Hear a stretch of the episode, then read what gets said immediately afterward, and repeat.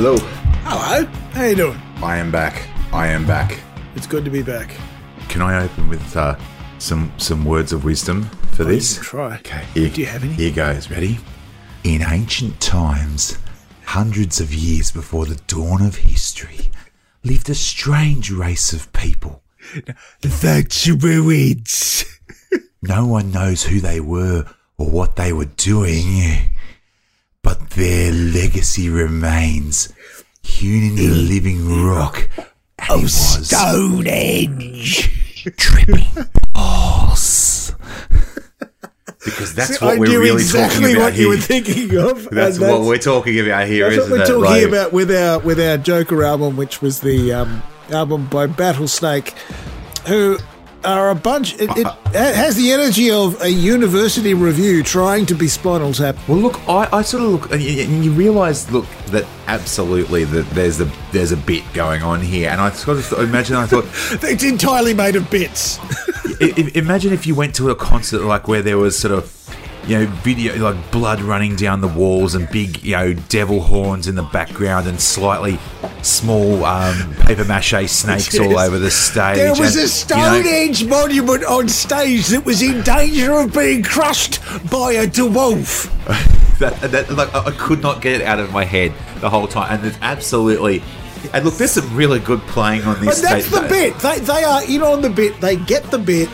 They are here to do the bit, but it's really very stupid. I don't think they quite land the bit. It's it, it, it's too much. Yeah, that's right. It's just a little bit too no, far. they're like just not quite fucking smart enough to do the jokes well Yeah, enough. and- it just ended up being asinine yeah, and like you just don't care enough. Like by the time we get to Battlesnake, you know, which is you know Yes. glorious, and it's yeah, Yeah. or you know even when they come in, you know, and with Genesis two, and you know, and the Yeah. vomit, and then it came up on the playlist like I am the vomit. I'm like, of It's, course you "I fucking am are. the vomit, I-" It, like the thing is, a though, of I, I, it reflected on me when I when I heard the new the, the, on my um, release radar. There was a new King Gizzard track, and they've they go they're doing thrash again, and they did thrash in like 2019.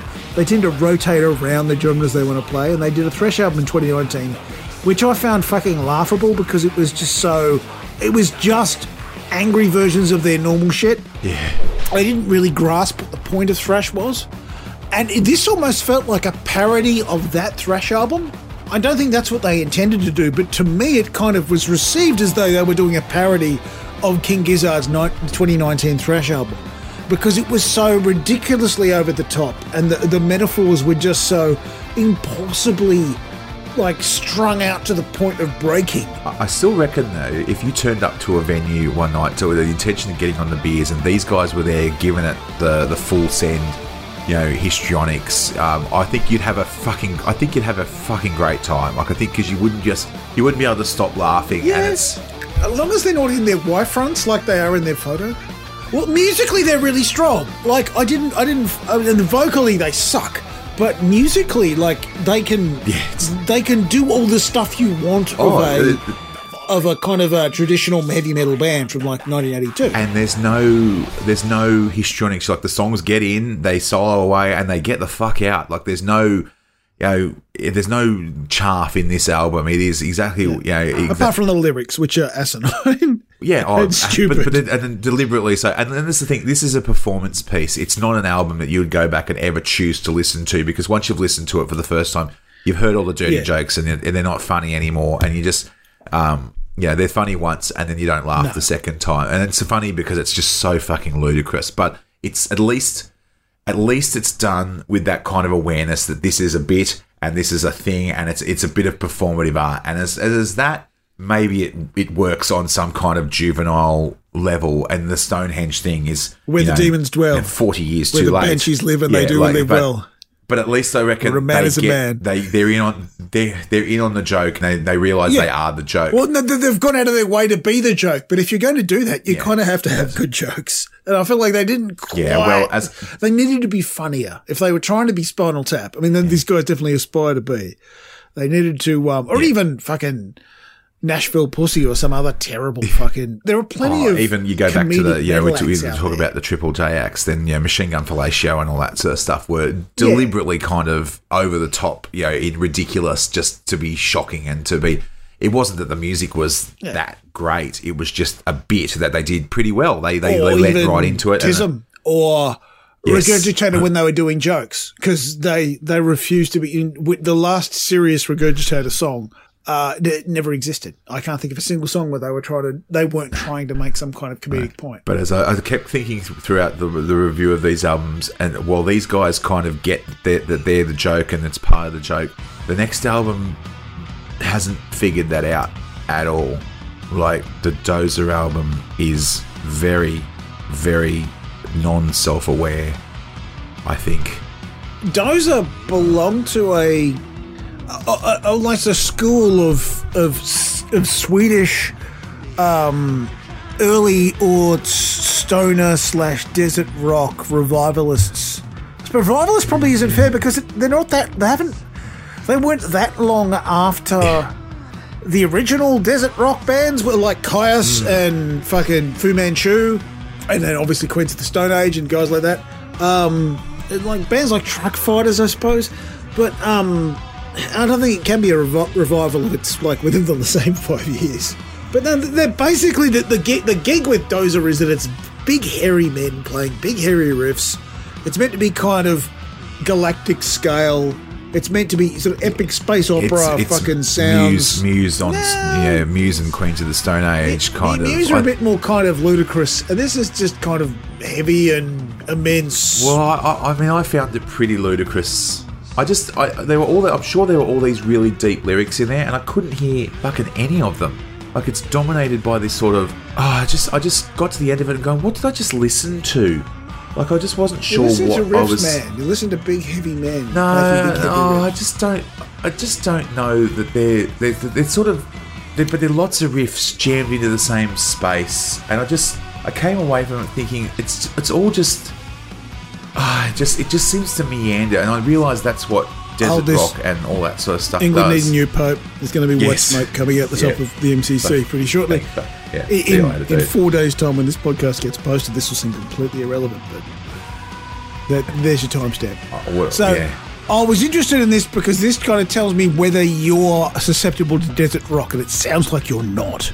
No, not Because mean, I look- am a massive sucker for this sound. Oh, I- not yeah. particularly this band, Yeah. like, but I will listen to three hours of Fu Manchu or some. I love that that um, like Monster Magnet kind of deep, chunky groove kind of stuff. This album it took three listens to, to stick to me, and it, it hasn't stuck very well. It's like a like a reused fucking post-it note, so it's only just slightly sticky. I definitely couldn't get through three listens Yeah. of this album because even by the time I got, I sort of saw, oh yeah, I've got two tracks to go, and the second last one is seven minutes long, and the last one I was like, and, I, and as it turned around, I saw like eight thirty four. I went, of course you're fucking eight thirty four long because of, I know, like it's just, I don't know, Because it's a 42 minute album with seven songs on it. Yeah, that's but right, That's and the I thing, it's an album. You just go, okay, I've got a 42 minute album. There might be arbitrary cut points in between them, but it's just an album, you know.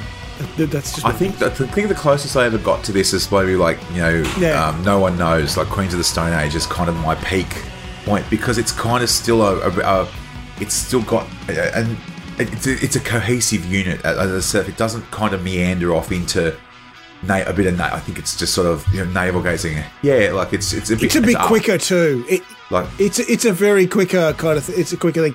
I'm not I'm not a stoner, which might make me the only non-stoner who doesn't lis- who listens to stoner rock. Yeah. Uh, but I did drink a lot of beer, and quite a lot of it's heavily hopped. So maybe that counts. Um, it just kind of sits with me quite well.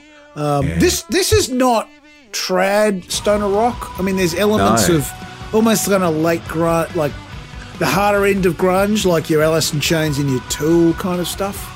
Uh, reflected on that the last time I listened to it. Um, it it's I found it an interesting album.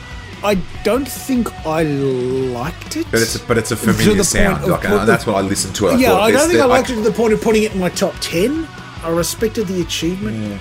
like yeah you wouldn't i mean i'm not a huge listener to this style but as soon as i heard the first minute of it i went uh, So you, you're much more into your thrashy kind, your thrashier metal. Yeah? well if i want yeah i want it to sort of sort of gets in and even you, want, you want a bit more pace than kind of heft, if that makes sense.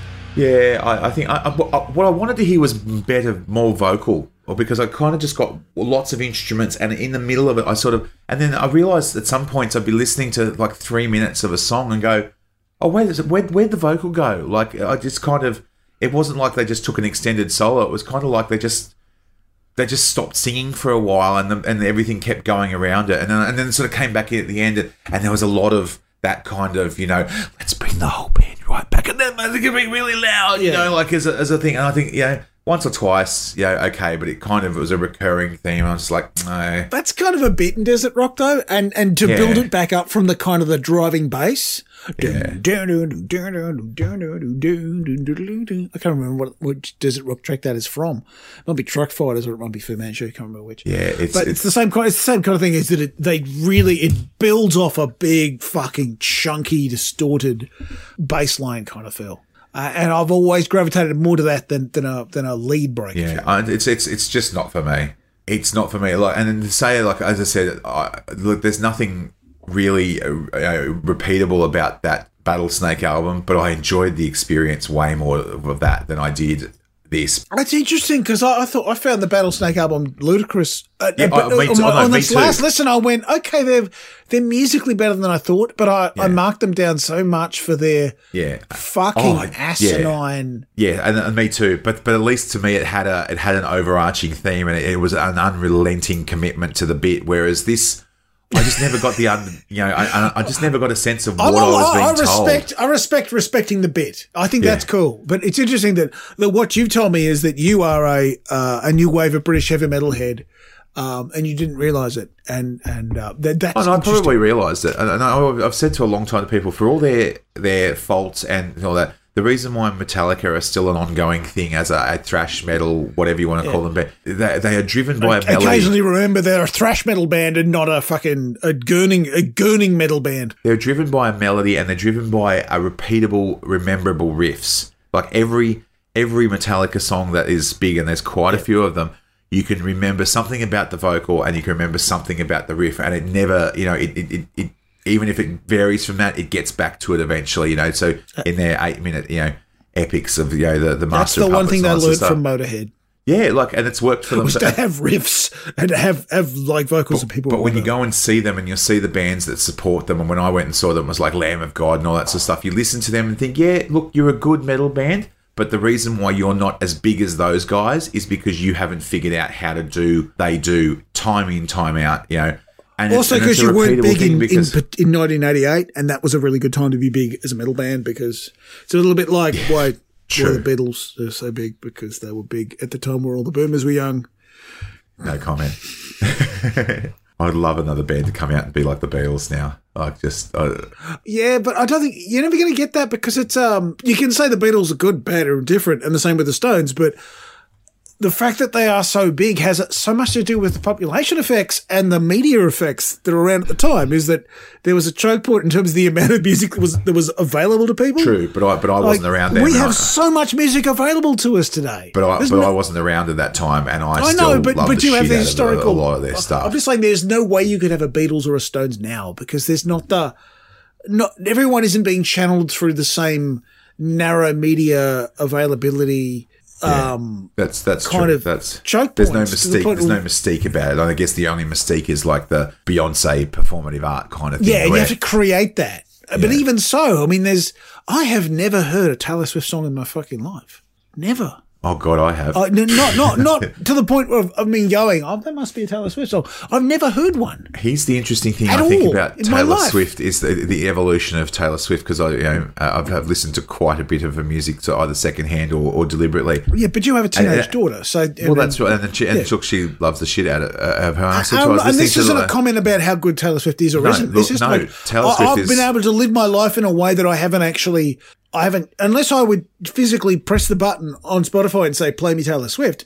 I haven't been in a position to listen to any Taylor Swift. I don't go into shops that play her stuff. Here's the interesting thing I find about about Taylor Swift that I noticed. I said to her, this about the other day, and actually, believe it or not, the idea came from listening to a, an interview with fucking Billy Joel of all people, who were talking about his music, and someone's I think it might have been a Howard Stern or something was talking about. Um, he said, "Now we didn't start the fire." Listeners, is it any surprise that Adam was listening to an interview with Billy Joel? Well, and I think it just came across you know, Instagram or something. I forget what how they you know. Sing him a song. He's the piano man. Oh, well, every fucking time. It gets requested in pubs. Yes. Uh, but anyway, I had another venue. I still remember the. Friends of Rom shirt. Sing us a song. You're the piano cunt. Yeah, I, I had another it made venue. no sense, but it was funny. I had another venue cancel a plea plan gig on because I wasn't. I was quote not the kind of guy that would do their thing. And everyone says, "Oh yeah, we just don't want piano guys." And I'm like, really? Because every time I go into a venue, they request fucking piano man, whether they're fucking 18 or 80.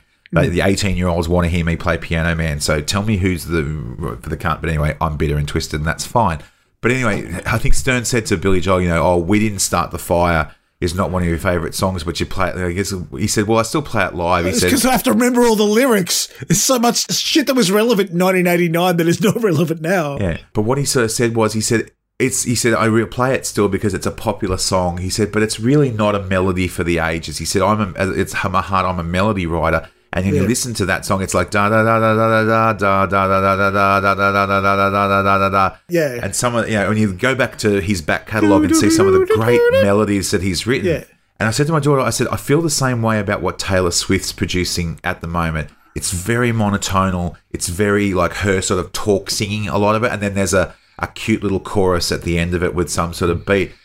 And that's, That's not present feels. in her early stuff. That's but that's not present in her early country Yeah, or even she in her probably transition didn't have stuff. the fucking. No, because she did uh, write melodies. Like her her country stuff and her early sort of stuff all have fantastically hooky melodies. You look at Shake It Off, even you know, which is probably the biggest pop release of the whole thing. That's a fantastically catchy riff and melody, and you know, it's repeatable and it's got this sort of rise and fall, and you know the way it uses. Whereas now it's just gone to this kind of monotonal, you know, almost drone sort of, which, which is taking it into that Rufus du Sol kind of, you know, the national kind of areas, I guess. And I just wonder what it is about that sound that really attracts people because it doesn't attract me at all. But I can kind of respect the art form because she makes it sound better than anybody else. Because that's why I was she's say, still. if you're attracted to, to women of that age, we've got a problem. But then she's 33. yeah, that's right. So She's- yeah. So anyway, that's she's that- not a that's- that- fucking kid. No, it's a fair. It's it. I think the music podcast that discusses the most important, the most culturally relevant musician of our time is probably fair enough. no. And look, if you want to, that's right. If you want to listen, whatever you want to listen to, go and Um, listen to it. Sorry, I got I got distracted by a cricket score again. Uh, we're still they're still two for, aren't they? Uh, They batted first. They'll, they'll put up 400 and bowl again tonight. Yeah, that's right. If, we, if they if they only put up three hundred, then they've lost. That's right.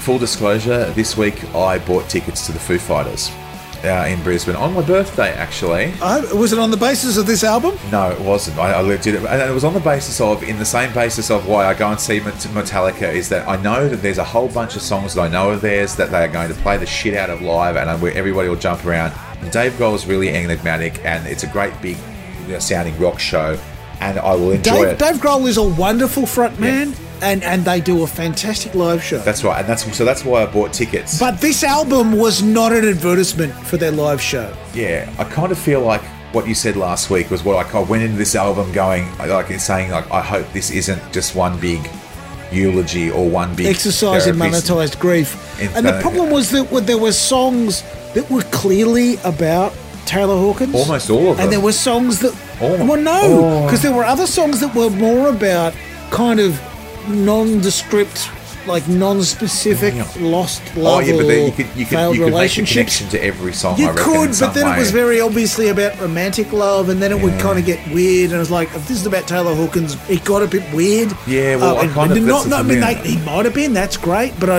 I've got the, Dave Grohl's book here, and I haven't got through it Yet. I kind Um, of looked at. I just felt like I, I kind of hoped. I went into this. I thought, okay, there's going to be some stuff about this, and I hope there's just one absolute fucking you know rip snort of banger that when we go and see them live, they put his picture up and they sing this absolute Yeah. banger of a song. Everybody gets it all in the field. No, I think it's track two. That's the the Yeah. one where it was literally about you know we sung songs and smoked cigarettes together and all that kind of stuff. And then that one felt extremely literal about about Taylor Yeah. Hawkins. But the first five songs, you could also make that connection for, and that, and the problem was that there's just there's just no banger on this album, and I think, and Oh, that's God, been the no. case of the, the of the Foo Fighters for a little while. And look, When you say a little while, you mean twenty years. yeah, well, that's what I said. Every the, the, the, the big the big stuff, you know, every and then look, every big rock band has a whole bunch of sixes on their albums, and you know that oh, the Foo Fighters aren't any different. The difference is that there's always a couple of nines and tens in there as well. And over the years, they've just stopped making the nines and tens, and it's just all sixes. Pearl Jam did a 10. Oh, Pearl Jam's dropped the four, but you know, Yeah. but, But, know, they, didn't, they didn't do 110. It was their first album. at, yeah, that's right, of course. At its core, this isn't a objectionable album. It sounds like the Foo Fighters. It's got that same Foo Fighter sound. It's got a couple Yeah. of little quirky things. It's got Dave Grohl's voice, although I do have a bit of an issue with some of that as well. I have an issue with the production of it because the whole the thing is that basically production of a, a Foo Fighters album for the last 20 years involves let's just put all the sliders up to the top and just have him shouting a lot. It's just shouty Yeah. songs of loss. No, no, no, no, no. Yeah, it's like this is no, no. Dave Grohl do- has a good voice. except for the voice. last song where they brought everything down to nothing, and then I'm being sad because it's a sad song. Yeah, like a, a couple of times, even in the first song, it's like this in his voice. I'm thinking, now when Yeah. Dave Grohl's playing live and he's busting, you know, several veins in his throat, I don't mind that, but I thought that would be gone out of the, the recorded sound, and it's not. Yeah. It's a choice he's making to sing like that, and it doesn't And it's a choice they're making in production to make Yeah, every channel clip. Yeah, Because they are pushing everything into the red,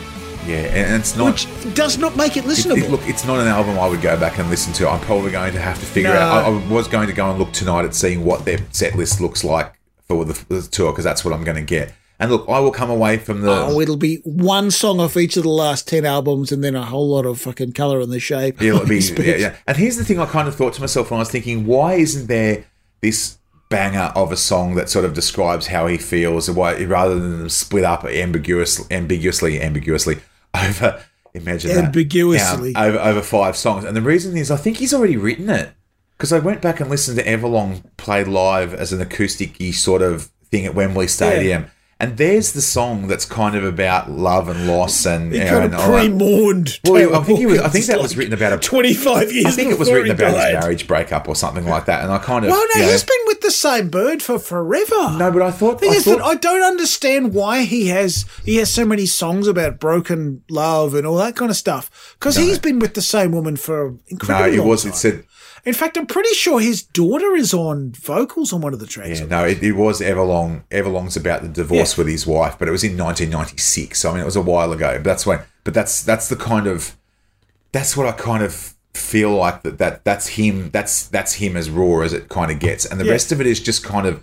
This feels just like a therapy dump. It's all my Yeah. thoughts at the moment onto, uh, and then let's make some riffs, and we'll put one in seven because we always have a song in seven, and then you know it's it, it just doesn't just doesn't work. But it kind of feels maybe it's like what the thing that he had to do to get himself get his ass back on stage and do it is like okay, I've done what everybody wants me to do. This really feels like the, the album you write to, to justify going out and tour.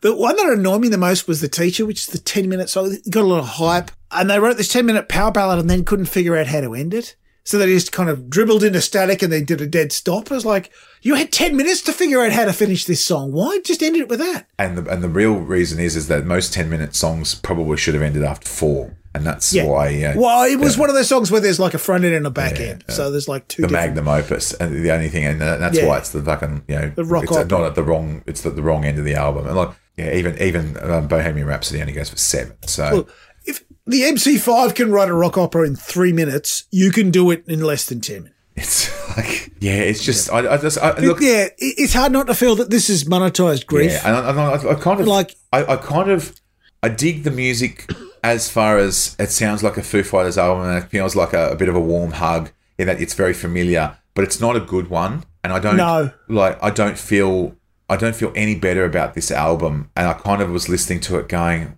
well, I, I just don't want to listen to this anymore because it just has nothing that grabs me and, and I went back and listened to some other stuff and I was just like Yeah, it's a sad reflection of where they were. but there's also no riffs on it. No. it's it's a lot of no guitar hooks. noise, and you you go but you go back and listen to Everlong's got that kind of c- chord. And I love Everlong. I play Everlong all the time because I just love playing it and singing it and hearing it. It's just a, a really. But you know, times like these, and and then even his vocal sort of delivery. You know, um, the I love the shit out of um, Best of You because it's just his voice at the start, and it's so. But that, that, that was where he started doing that kind of Yeah. shouty songs of loss, which is kind of how I've described the last 20 years. He's doing a lot of that in this album. He's not using his vocal range But it worked in some. You, know, you listen to like Pretender, which is my one of my because it's just a wall of fucking sound. I think even Yeah. the video is basically him presenting a wall of fucking sound against the onslaught. And I get well, that. we're talking about songs from 20 years ago. That's right. And it's uh, well, I, yeah, probably. I think I remember. Yeah, yeah, I mean, um, one, um, one by one is is 2001, and that's And the one was the pretend? The All My Pretender- Life and the Pretender. I think the Pretender's on that. Pretender is 2007. Yeah, so that's 15 Oh, years that's, ago. I said that might be off um, Echoes, Echoes. Patience, Silence, and Grace. Yeah, Echoes. Um, that was the one with the song for the Beaconsfield Miners. Um, but that was the that was the album after the terrible one that had like one loud, one soft. It was the worst thing they ever did. really bad. So look, I am going to I'm going to love the shit out of the Foo Fighters concert because it's just it, it's just a good show, and I'm, I'm Oh, that'll be great. They'll turn up. They'll play Monkey Wrench. They'll play fucking This Is the Call. Um, you know, they- they'll do all the stuff you want them to do, and they'll do fuck all off this. I want them to play Rope because that song fucking rocks. Like it's you know, and no no one knows it, but it's just it's their be- it's one of their best songs, and I would. They don't tend to do the Friends of Romp thing where you they tend to like, hey, we're going to play a bunch of random shit you haven't heard for years, kind of thing. Well, kind of Rope is one of those songs that's a bit it's their muso song, you know, like all the musos go, wow, that song's fucking cool because it just What's Rope Off? Uh, I know it was one of the ones that Da- it was Dave um, Letterman's, you know, because it was his favorite song, and he got it. He they always played it every time. It was off seventh track on the seventh studio album, "Wasting Light." Oh yes, There you go. Wasting Light was a good album. That was like 2011. That was my la- the last album of theirs that I, that I thought that's really good, like end to end, really good. Yeah, Rope, Rope's a really fucking good song, but it never really got. Uh, it never sort of took off because I think it was art. Like it came after, like they wrote it while they were on Echoes tour. Like so, I think it was one of those. Yeah, but it's got that. Yeah, it says uh, you know the some acts that have been noted as influence on the song include Rush and Led Zeppelin. It's really got that kind of feel. But yeah, it, but it, it's not one like I know the guys who are in the band. They they used to play and they learned it and all that sort of stuff, and it just never went over. Like it wasn't. You know, if you're going to play a Foo Fighters song, then you're not playing. You know, why aren't you playing Monkey Wrench or something like that? You know, that's the kind yeah, of yeah, yeah. We we are f- Whereas- like seven albums deep in this album's this band's career while we're playing an album Whereas, track like, off a Yeah, well, no, it was it was the lead single off that album, but it just never really took off like the other. It never got a lot of radio play, but as I said, it was the real, it was the real Musos track. So, um, but that's the one. So I, I hope they go. Yeah, it's one of those things, and I'll, I'll look for Foo Fighters set lists uh, to see what they're playing at the moment because they've started. and They've got their new drummer who, um, Yeah, they got Josh Freese in, who I think is. I feel like he's played for literally every grunge band in history. The hell- I think he played for Velvet. yeah, suicidal tendencies and all that sort of. You know, who else? Guns N' Roses. I Yeah, like, like he's like have been involved in- fucking yeah, Guns and Roses, the fucking other that Radicals, were, um, Chris Cornell, Yeah. Tracy. Yes, I was going to say there was a Soundgarden Puddle link of there. Rob Zombie. He's three fucking doors down, and every Avril Lavigne. Yeah, He has he has worked in he has worked with pretty much he, everybody. he's the guy, isn't he? Like that's the yeah, he's uh, obviously the the studio muso that you want on your side, and yeah, for everybody from yeah, fucking Nine Inch Nails records and Guns N' Roses, everybody, Orianthi, fucking you know, he's the guy, obviously, and, and you know, not a bad guy to have sort of around because you need that guy with the chops to sort of do. Because Taylor was a, a, oh Taylor's not he's a good drummer. He's not the best drummer. Nobody is really. They don't really need them to be. They just need him to be. And the thing about Taylor is that, and I said he kind of transcended that kind of idea that the Foo Fighters was just Dave Grohl and change because tell me the name Yeah. of another member of the Foo Fighters. Well, particularly given that, that he was the drummer in the Foo Fighters and that for the first couple of albums it was just Dave doing the drums and he wouldn't Yeah. let anybody else do the drums. He was literally the guy who Dave Anointed. like handed on, yeah, literally handed on the drums in the most Yes. the most important thing in his band is the thing that he and was he good became at. this kind of yeah. yeah I, I guess in you know he he's the Lars of them, except he can actually fucking drum Yes, and he, he isn't. and sing too. Like he does a bell Yeah. uh, uh, that, that that one where they did the. Although I would like him to do a lot less of the shouting. I wonder whether he's ripped his his vocals out and he Oh has no! I to mean, do that kind I of mean stuff. I mean, Taylor Hawkins could sing too. Like there's a, a great oh yeah, actually, I've heard his um his version of rock and roll is his solo albums are actually decent. Like he has done. They were a bit massage, but you know they were they, they were decent. No, there was there's a where the Foo Fighters perform at like the Led Zeppelin, um, what do you call the Kennedy Presidential Honors, and they they play rock and roll, and Taylor Hawkins is on lead vocals, and Dave Grohl is on drums, and it fucking spanks. It, it would be the best thing in that whole night. That's probably because Dave Grohl wanted to be John Bonham. Yeah, He well, just it, like, it, it, it would be the. I mean, that's that's a good concert. That one, it would be the best thing on that concert. Except, of course, that Nancy Hart came on and just ripped the asshole out of Stairway to Heaven in this this version for the for the ages, basically.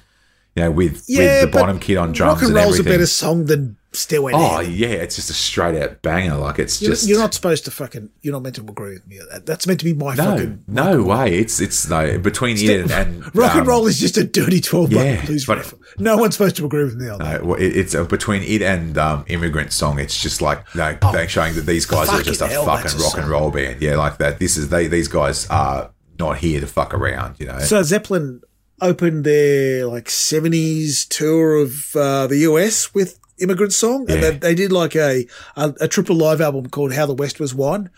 And Immigrant Song opens it and it sounds like a nuclear war. It is obscenely loud. and, and they were, they were, I mean, it- it's been said before, but they were the first heavy metal band. yeah, and they didn't and, mean to be, they just turned out that way. um, a ludicrous big power ballad in the middle of it. You know, like they all do. So it's it's just yeah. Look, there was a lot of, there was a lot of heroin. That's what oh, But happens. you know, you talk about a song that that you know, an eight minute song that kind of knows what it's doing to get to the end. Anyway, like that's that's pretty much it.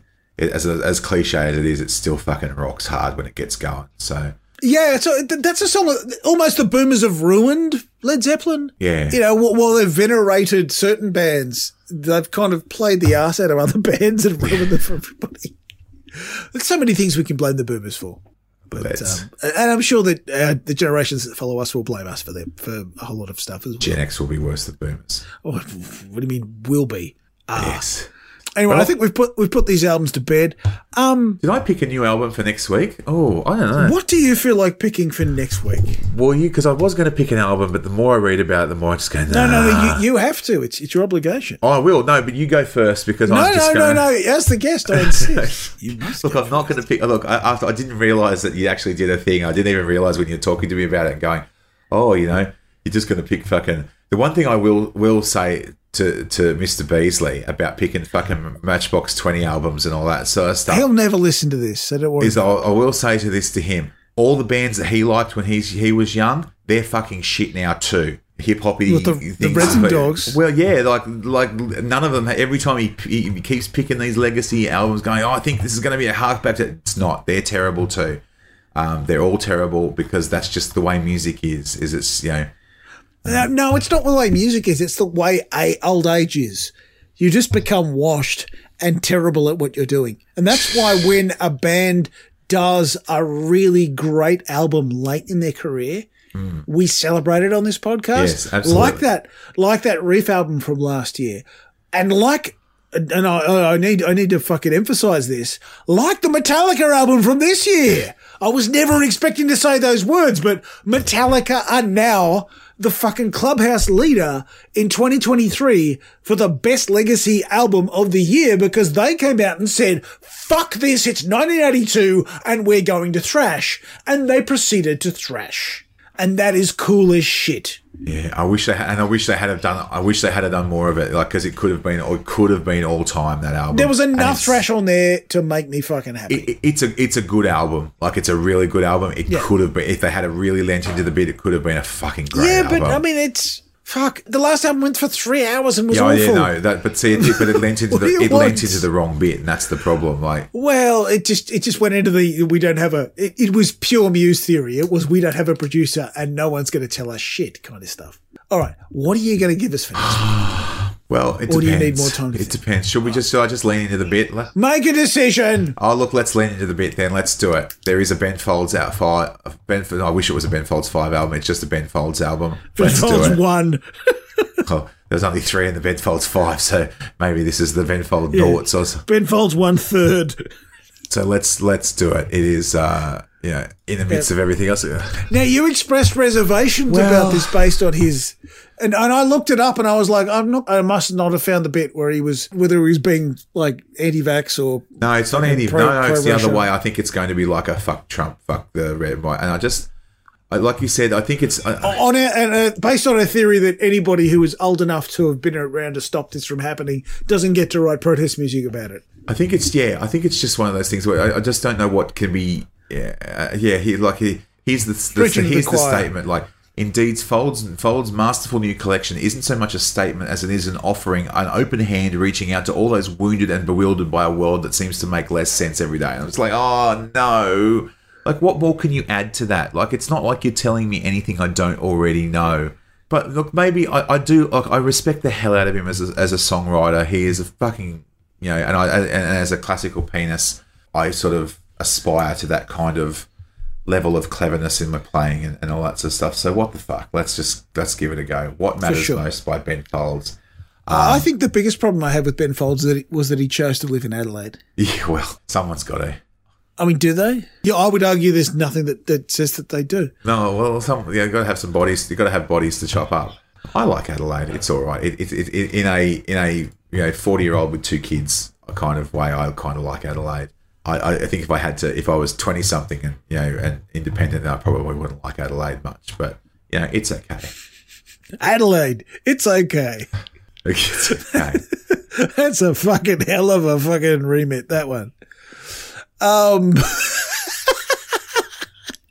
so I'm cooked by that.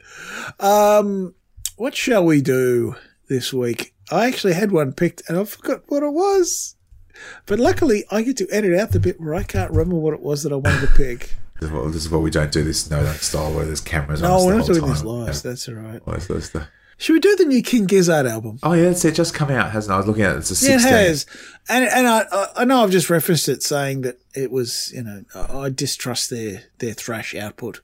Yeah, I mean, why not? If anyone's going to respect the thrash output, I mean, Bezo will hate it, so I can't really I can't really pick it when he's on the show. At least you might you might respect the, Mm-hmm. the thrash component of it.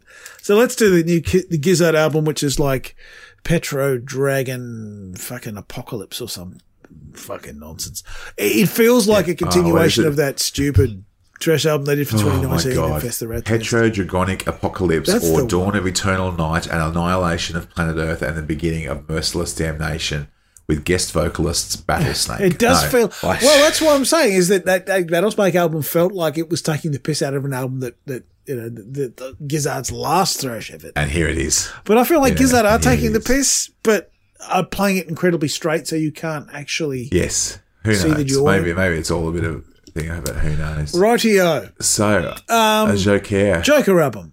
I have a proposal for a Joker album, and Sure. that is uh, Jimmy Barnes's oh, fucking rockabilly act, Yeah. The Barnestormers. why not? That's actually sounds It's vaguely uh, Chris. Cheney on guitar, Jools Holland on keys, um, Slim Jim, Oh, yeah. whatever his name is, from the Stray Cats is involved. Assuming Lachy Doley is there There- somewhere on all kinds and that of sort of like stuff. it's an all-star Uh, thing. I think it was pieced together from bits in a production sense, so I don't think they ever got the same room together. But it could be quite interesting. A lot of it's covers, so it doesn't really qualify as a new album. But Yeah, cover, yeah, cover of Johnny's Gone, yeah, yeah, there's a bit of uh, Real Wild Child and all that kind of stuff. Why not?